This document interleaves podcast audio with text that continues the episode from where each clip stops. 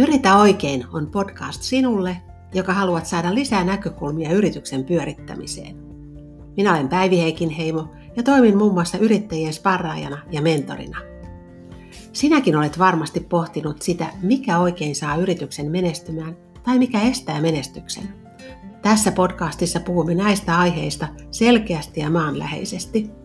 Kanssani on keskustelemassa sekä yrittäjiä että asiantuntijoita ja joka jaksolla on oma teemansa – Tarkoituksena on kerryttää näkemyksiä, kokemuksia ja vinkkejä, jotta me kaikki voimme oppia toisiltamme. Lämpimästi tervetuloa kuulolle. Tämä on Yritä oikein podcastin 14 jakso. Edellisessä podcast-jaksossa keskusteltiin yrittäjien tyypillisistä ominaisuuksista. Jatkamme tänään ihmisfokuksella ja kysymme monimerkityksellisesti, miten jaksat? Meneillään oleva koronaviruspandemia tuo tähän kysymykseen ihan omaa syvyyttään. Keskitymme kuitenkin puhumaan asiasta pääosin yleisemmällä tasolla.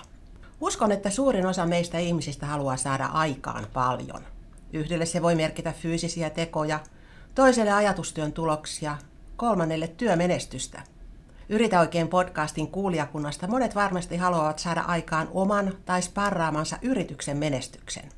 Kun tavoitteet ovat korkealla ja tekemistä paljon, joutuu ihminen venymään yli mukavuusalueensa ja hetkittäin yli sietokykynsä. On tärkeää miettiä ajoissa, millä keinoilla voi tukea omaa jaksamistaan ja hyvinvointiaan ja ennen kaikkea varmistaa, ettei kamelin selkä katkea jossain vaiheessa. Tästä asiasta on kanssani keskustelemassa tänään Pekka Pohjakallio Hintsa Performance-yrityksestä. Tervetuloa Pekka. Kiitos. Pekan urapolulta löytyy pitkä 20 vuoden ajanjakso Nokian eri yksiköissä. Diplomi-insinöörin koulutus oli omiaan tehtävissä, joissa Pekka johti Nokia Networksissa Value Added Services ja Short Message Services bisniksiä. Siirryttyä myöhemmin Nokia Mobile Phonesiin, hän oli muun muassa vastuussa lukuisista aikanaan huippusuosituista Nokia N-Series-sarjan älypuhelimista, joihin liittyi paljon palveluja kuten musiikin kuuntelu. Viimeisten kahdeksan vuoden aikana Pekka on toiminut lukuisissa startupeissa, joilla on ollut kiinnostavia fokuksia. Esimerkiksi 9 to 5 Design keskittyi sellaisten uusien työtapojen kehittämiseen, jotka ehkäisevät loppuun palamista. Berggram Development Oy puolestaan keskittyi siihen, miten tietokoneelle opetetaan harmoniaa. Vuodesta 2015 Pekka on ollut Hintsa Performancein palveluksessa – ja auttanut asiakkaita elämään parhaalla mahdollisella tavalla. Hinsan palvelut pohjautuvat korkeatasoisille lääketieteellisille tutkimustiedoille ja coachingille. Pekka on siis testannut omaa jaksamissaan monissa ympyröissä. Mitenköhän hän jaksaa? Niin Pekka, olet kertonut talouselämän artikkelissa kaikille tiedoksi, että olet vain kuutosen nukkuja. Miten jaksat? No itse asiassa mulle varmaan poikkeuksellisesti monen muuhun tämä koronapandemia on ollut hirveän hyvä juttu. Että se on kauhean polarisoiva asia ollut. Jo toisille, joilla on lapsia kotona, kotikoulua, se on kauhean raskasta. Mulla on arjen rutiinit lähtenyt paremmin käyntiin. Mä otan päiväunia, kun siltä tuntuu. Ja, ja mulle tämä tämmöinen toimintatapa sopii tosi hyvin. Kuulostaa hyvältä. Kun nyt keskustellaan tästä aiheesta, niin lähdetään tilannekatsauksesta, eli millaista työssäolo nykyisin on. No meillähän keskustelua käydään jatkuvasti työn murroksesta, mikä koskee lähinnä asiantuntijatyötä, ja siellä esiintyy teemoja niin kuin johtaminen ja monitilatoimistot ja etätyö ja, ja niin edelleen. Mutta meillä on myös ihan tutkimustietoa tästä tilanteesta. Esimerkiksi tilastokeskuksen työolotutkimus, jota on tehty jo kauan. Itse asiassa jo vuonna 1977 aloitettiin tämän tutkimuksen tekeminen ja aikajana onkin niin pitkä, että tämä on kansainvälisestikin ihan merkittävää. No sieltä tulee tuloksia, joista ensimmäinen on vähän tällainen haaste ihmisille. Eli digitaalisuus, mikä tuo niin paljon hyvää, on myös suuri driveri sille, että tulee kiirettä ja tulee kuormitusta. Sä oot varmaan huomannut, Pekka, tätä myöskin asiakaskunnassa. Joo, ja mä sanoisin, että digitaalisuus on työkalu, ja, ja, ja kyllä se kiire ja kuormitus tulee meistä itsestämme aika vahvasti. On jotkut tutkimukset 70-luvulta äh, on, on todennut, että 70-luvun verrattuna työmäärät ei ole radikaalisti kasvanut meidän elämässä, mutta meidän kyky keskittyä yhteen asiaan kerralla on laskenut, ja siitä kun me yritetään monia ja yritetään montaa juttua yhtä aikaa, niin siitä tulee kiirettä, siitä tulee keskeytyksiä, siitä tulee hässäköintiä. Että semmoinen niin itsensä johtaminen, sen kyky on kadonnut, ja me vähän uhriudutaan digitaalisuudelle ja mobiiliäpeille ja herra ties mille. No tästä tilastokeskuksen tutkimuksesta tuli hyviä tuloksia myöskin, tai positiivisia sellaisia.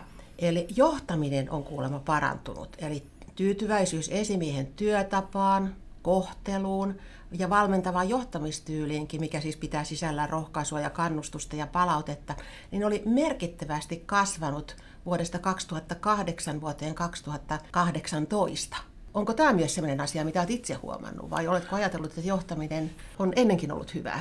No emme varmaan sillä tavalla valitettavasti ajatellut. Kyllä mä luulen, että semmoisen niin johtamisen peruskysymyksissä ollaan vielä, vielä olisi vähän tekemistä, eli se, mitä on tapahtunut positiivisesti, just niin kuin sä sanoit, että on valmentavampaa johtajuutta, on matalampia hierarkioita, on ok haastaa esimiehensä juttuja, mutta se semmoinen perustavoitteen asetanta, selkeys, tämän tyyppiset asiat on vähän ehkä vielä työn alla. Ja semmoisen, minkä mä oon huomannut, josta mä kuulostan nyt tosi viisikymppiseltä, mitä mä olenkin.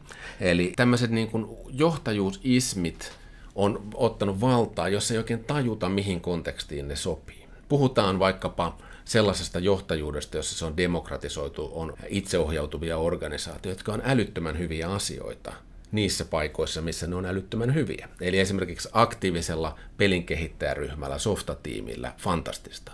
Mutta se ei välttämättä toimikaan semmoiseen yhteyteen, missä sun pitää kriittisessä tilanteessa vaikkapa hallita isoa työvoimaa. Niin siinä tarvitaan ehkä vähän perinteisempää johtamista, semmoista pelisilmää siihen, että mikä johtajuustyyli sopii mihinkin tilanteeseen. Sitä voisi kehittää pikkasen edelleen. Mä oon monta kertaa tuonut julki sen, että omakohtaiset kokemukset vaikkapa 80- ja 90-luvulta johtamisesta on kyllä aika positiivisia. Että ehkä mulla on ollut hyvää onnea, mutta ihan jälkikäteenkin kriittisesti tarkasteltuna, niin johtajat käyttäytyivät tosi arvostavasti ja hyvin. Mm.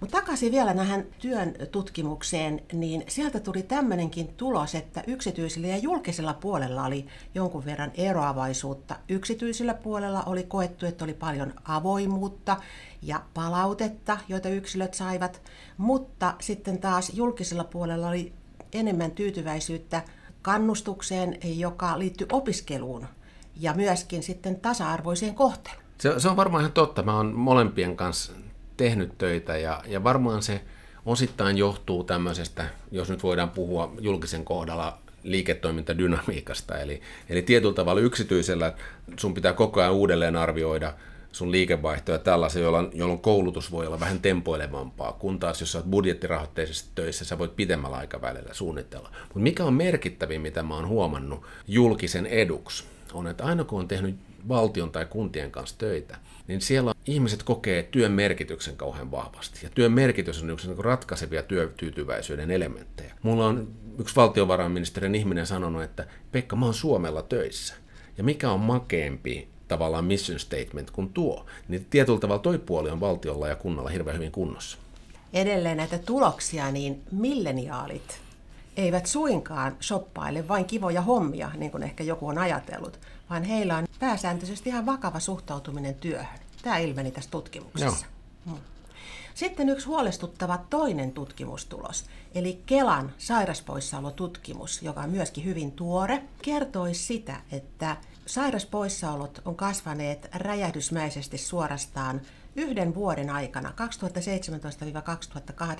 2017-2018, puoli miljoonaa päivää mm. yhdessä mm. vuodessa. Joo. Eli tämä on todella ikävä asia ja ehkä on vaikea näin pian edes tulkitakaan sitä täysin, mistä se johtuu. No, mulle tulee semmoinen asia mieleen, ja nyt, nyt tässä tavallaan varsinainen asiantuntija kansanterveyskysymyksiin äänessä, mutta mulle tulee sellainen ajatus mieleen, että tietyllä tavalla nämä, mitä puhuttiin digitalisaatiosta, keskeytyksistä, kyllä se työn kuormittavuus on tietyllä tavalla noussut, ja, ja se, se, että me yritetään hanskata kauhean montaa asiaa, mutta se, mikä pitää ottaa huomioon mielenterveystilastoissa on se, että työupumuksella ei ole diagnoosia vaan se diagnosoidaan F-koodilla, joka on yleensä kevyt tai keskivaikea masennus. Eli tietyllä tavalla tästä niin uupumusdiagnoosit menevät helposti tuolle puolelle. Se ei yhtään vähennä tämän asian vakavuutta. Mutta mikä mun mielestä tässä on kauhean lohdullista? Me just itse asiassa tällä viikolla julkistettiin case study, joka me ollaan tehty teknisen korkeakoulun, siis nykyisen Aalto-yliopiston tuotantotalouden ylioppilaiden ekan vuoden opiskelijoiden keskuudessa, jossa havaittiin jossain vaiheessa, että heillä oli mielenterveysongelmat, olivat korkeimmat koko korkeakoulussa.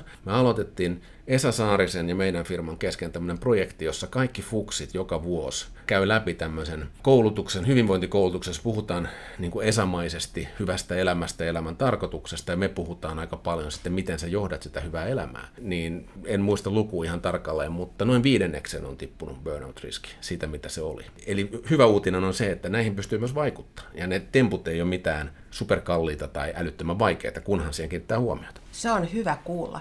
Eli todellakin näistä haasteista, että jos me nostetaan nyt vielä esille se, että oli jo toimista, puhuttiin nopea tahti, ihminen tavallaan yrittää olla kone, tehdä sitä, tätä, tuota yhtä aikaa, mikä on myöskin hauskaa, se on aika addiktoivaa, mm. täytyy ihan omasta kokemuksestakin sanoa. Mutta sitten monet kokevat erittäin raskaana sen, että eivät tiedä, mitä heiltä itse asiassa odotetaan. Ja mulla on itsellä mielessä tässä parikin ihmistä, jotka on niin todella hyviä työntekijöitä ja järkeviä ihmisiä ja innostuneita alun perin työstään, mutta aivan uupuneet sen edessä, että he eivät saaneet selville, mitä heidän oikeastaan pitäisi tehdä mm. ja mitä heidän pitäisi niin saada aikaan.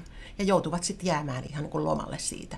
Kuinka tämmöinen voi vielä tapahtua? Se tuntuu niin kuin oudolta, mm. mutta näin on asia. Mä luulen, että jos mä palaan siihen, siihen mitä sä johtajuudesta pohdit tuossa aikaisemmin, niin kyllä meillä varmaan on sellainen niin kuin yksi johtajuushaaste edelleen olemassa, mikä on aina ollut, joka on se, että johtajat kokee, hirveän monet johtajat, ei kaikki, että he on ensisijaisesti asiantuntijoita, sitten on vähän tämä henkilöstöhallintoduuni, josta seuraa se, että se fokus heillä menee sen niin kuin oman bisneksen pyörittämiseen, ja mä tarkoitan enemmän siihen omaan aktiiviseen toimijuuteen siinä, siinä omassa tehtävässään sen sijaan, että se fokus olisikin siinä, että mun tehtäväni on saada mun tiimiläiset kukoistamaan, johon yksi olennainen juttu, että sun tavoitteet on selkeät. Ja tässä oli mun mielestä tosi hauska, tai ehkä traaginen, en tiedä kumpi, yksi meidän esimiehistä tuli Hintsala sanomaan, että kuule Pekka, että nyt tämän covidin aikana on käynyt niin, että paljon enemmän joutuu sielun hoitamaan kuin ennen. Sitten mä joudun vaan vastaamaan että kuulee, että se on vähän niin kuin sun duunias. Eli tavallaan sen havaitseminen, että hei, mun tehtäviin kuuluu tukea sitä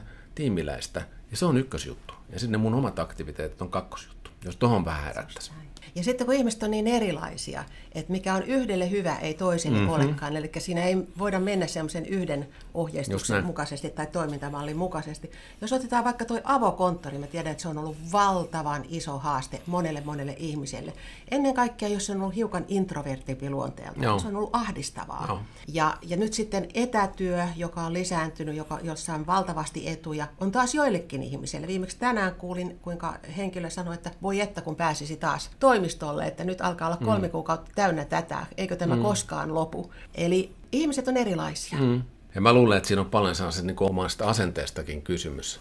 Mitä jos ajattelisikin niin kuin joka päivä, ja tämä tulee taas Esa Saarisen yhdestä seminaarista, ja hän totesi, että ei voisi olla paremmin. Että se niin kuin ajatus on, että hei, tämä on nyt tämä tilanne. Ja mä käännän sen siihen, että mä nyt oon semmoisessa työtehtävässä, että mulla sattuu olen avokonttori. Me nyt satutaan olla covid-pandemiassa, ja siihen sen räpistely ei paljon auta. Eli miten mä saan parhaan irti siitä kyseisestä kontekstista, missä mä oon. Sitten kun on hyvät ajat, niin me voidaan viilata asioita ja optimoida, mutta jos nyt niin kääntää sen oman mielensä siitä surusta siihen, että mitä kaikkea hyvää tässä ympärillä tapahtuu. Ja toivoisin, että tätä myös tukisi, tätä ajattelutavan kehittämistä esimerkit, eli tunnetut henkilöt omilla esimerkeillään, eikä niin kuin esimerkiksi Arnold Schwarzenegger, joka Nordic Business Forumissa sanoi, että sleep faster, Joo. että ei tarvitse unta, ja tämä on mun mielestä hallaa niin kuin kaikille. Toivoisin, että ihmiset ottaisivat vastuunsa siitä. Joo. Uni on mun mielestä uusi musta, eli se on niin hyvä asia siinä, että se on, se on paljon puheessa. Ja se on mun mielestä jotenkin tragikoomista, että siitä tarvii puhua. Kyllä me nyt jokainen tiedetään, että 7-8 tuntiin pitäisi nukkua. Mutta siinä on prioriteetit jälleen kerran pielessä, koska me ajatellaan, että me tingitään unesta, koska on niin paljon muita tärkeitä asioita. No mitä jos sattuisikin olemaan niin, että se uni on se juttu, joka mahdollistaa meidän niiden muiden asioiden tekemisen ja niistä nauttimisen paljon paremmin. Että tämä on jotenkin ihan, ihan takaperosta touhua, mutta, mutta onneksi niitä positiivisia esimerkkejäkin on maailmalla. Ariana Huffingtonin on perustanut liikkeen ja firman tämän eteen ja se väittelee Elon Muskin kanssa Twitterissä siitä, että paljon pitäisi nukkua, kun Elon on sitä mieltä, että ei ole varaa neljä tuntia enempää nukkua, muuten Tesla menee nurin. Kannattaisi kokeilla joskus nukkua Aivan. vähän pitempään ja nähdä sitten. Nimittäin mä luulen, että jokainen aika nopeasti huomaa, että hetkinen, että mullehan syntyy enemmän vastauksia kuin aikoihin. Kyllä. Koska aivot työskentelee kuitenkin unen aikana ja järjestää niin kuin sitä materiaalia. Joo, ja, ja, ja tieteellinen datahan on täysin niin kuin aukoton tämän suhteen, että sä tarvitset syvää unta, jotta sun solut uusiutuu ja, ja sä palaudut, ja sä tarvitset sitä remuunta sen takia, että sun luovuus kasvaa ja sun oppiminen kasvaa. Aivan itsestäänselvä juttu, mutta jotenkin se on niin hirveän vaikea. On kivempi katsoa hömppäsarjaa Netflixistä illalla. Eli näitä keinoja, miten me jaksamista ja hyvinvointia voidaan tukea, niitä on tullut tässä esille. Eli johtamisessa pitäisi olla selkeyttä, avoimuutta, reiluutta ja myöskin sitä, että, että johtajat käyttää aikaansa, ja tässä tarkoitetaan tietysti tiimin vetäjäkin on johtaja, kaikki joilla on henkilöitä siinä piirissään, niin todellakin käyttävät aikaa siihen, ja se ei ole joku sellainen sivuasia. Henkilöstön hyvinvointi on siis yksi sellainen iso asia, mihin pitää panostaa, mitä pitää suunnitella. Mutta sitten on myöskin tämmöiset kuin arvot ja niiden määrittely ja keskustelu siitä. Hiukan viittasitkin siihen, kun sanoit siitä, että Suomi on työnantaja tälle henkilölle, jonka kanssa teet mm. projektia, niin siinähän on semmoinen tarkoitus, semmoinen mieli, siinä on jonkunlaiset mm. yhteiset arvot taustalla, Joo. mitä kohti haluaa mennä. Joo. Ja mun mielestä se selkeys tavoitteissa ja tarvoissa, meillä on sama työnantaja sun kanssa oli 90-luvulla, 2000-luvulla ja silloin ne aivan kristallin kirkkaita nämä. Mä nautin suunnattomasti, kun Nokia oli sellainen ajatus, että World Goes Wireless oli yksi visio ja asia selvä, sinne päin mennään. Tavoite oli ihan älyvapaa, 40 prosentin markkinaosuus. No se saavutettiin. Ja, ja, ja niiden kanssa oli hirveän selkeä mennä eteenpäin. Ja kun näki vielä, että ylin johto sitoutui arvoihin sillä tavalla, että jos oli, oli ihmisiä joukossa, jotka eivät niitä seuranneet, niin näillä ei ollut tulevaisuutta siinä yrityksessä. Eli, eli arvot ei ollut pelkästään neljä bullet pointtia PowerPoint-kalvolla, vaan se oli jotain, mitä käytettiin johtamisen työvälineenä, ja se oli tehty ihmisjärjelle ymmärrettäväksi eikä korulauseeksi. Niin kyllä mä oon niin kuin hyvin vahvasti arvopohjaisen johtamisen, arvojen kommunikoinnin, arvojen eläväksi tekemisen taustalla, ja se, että meillä on joku suunta, mihin mennään. Sitten se voi vaihtua huomenna, ja sekin on ihan okei, mutta kunhan se on jokaisen ajanhetkenä selvä kaikille selvä, kaikki tietävät Juuri sen, näin. viestitty no. selkeästi, kyllä. Joskus puhutaan siitä, kun mainitsit tuosta aivoista, niin tulee vielä mieleen, että kun yrityksessä toki tämmöisestä perinteisestä turvallisuudesta ja suojavaatteista ja suojakengistä ja kypäristä ja tämmöisestä mm. huolehditaan, mutta sitten just tämä henkisempi huolehtiminen mm. ja hyvinvoinnista huolehtiminen, niin siitä täytyy puhua paljon ennen kuin siihen vasta ryhdytään. Joo, se on, se on jännä juttu. Joku on sanonut, että burnout on tietotyöläisen työtapaturma. Eli tavallaan se on niin kuin ihan samalla tavalla, niin kuin sä sanoit tuosta suojavaatteesta, että tehdasyrityksessä on, tai teollisuusyrityksessä sääntö, että pidä kaiteesta kiinni ja heillä on kymmenen elämää suojelevaa sääntöä. Ja se burnoutti-keskustelu on sillä tavalla kauhean jännä, että me ajatellaan niin burnouttia kauhean yksiulotteisesti. Me ajatellaan, että se kun mä romahdan jonain päivänä, että se tulee yhtäkkiä. No mutta sitten itse asiassa burnoutin määritelmässä sanotaan, että tämä niin uupumus on se yksi juttu, mutta toinen, mistä sen havaitsee sen burnoutin vaanivan, on kyynistyminen. Se, että mä oon ollut innoissani aikaisemmin, musta tulee kyyninen, se on varoitussignaali. Ja sitten tämmöinen omien kykyjen kyseenalaistaminen. Mä oon itse käynyt läpi burnoutin, mä oon suutarin lapsi ilman kenkiä. Mä olin viime syksynä sairaslomalla näistä syistä. Ja kaikki nämä tapahtui mulla niin kuin kauhean selvästi, että mä oon yleensä innostuva, mä tykkään inspiroitua ja inspiroida. Mikään ei tuntunut enää miltään duunissa siinä tilanteessa. Ennen kaikkea se, että mä rupesin tulemaan sen tuloksen, että ei musta oikeastaan varmaan mihinkään olekaan, vaikka pomoni kommunikoi täysin päinvastaista. Tavallaan näiden signaalien niin kuin ajoissa huomaaminen on sellaista ehkä uuden johtajan ja myöskin uuden työntekijän ammattitaitoa. Että hetki, nyt ollaan menossa hippasen liian pitkälle. Millä keinoilla me otetaan steppi taaksepäin? Hyvä pointti, todellakin. Ja nyt kun me tässä meidän podcastissa on aina ajateltu myöskin tätä PK-yrittäjää erityisesti, niin tämä asia on erittäin ajankohtainen mm PK-yrittäjille Joo. ja vielä yksin yrittäjille erityisesti, joiden täytyy tavallaan hoitaa se koko kenttä mm. yksin, jonka arkipäivässä ei ole niin kuin mitään sellaista kohtaa, milloin he eivät voisi tehdä jotain Just aina. Joo. Eli siinä tarvitaan myöskin itse kuria, sitä omaa panosta siihen, että suunnitellaan sitä aikaa niin, mm. omaa aikaa, että se ei tule liian kuormittavaksi, eikö totta? Joo, ja varmaan hirveän usein näissä burnout-asioissa ajatellaan, että joko syyllinen on paha työnantaja tai heikko työntekijä.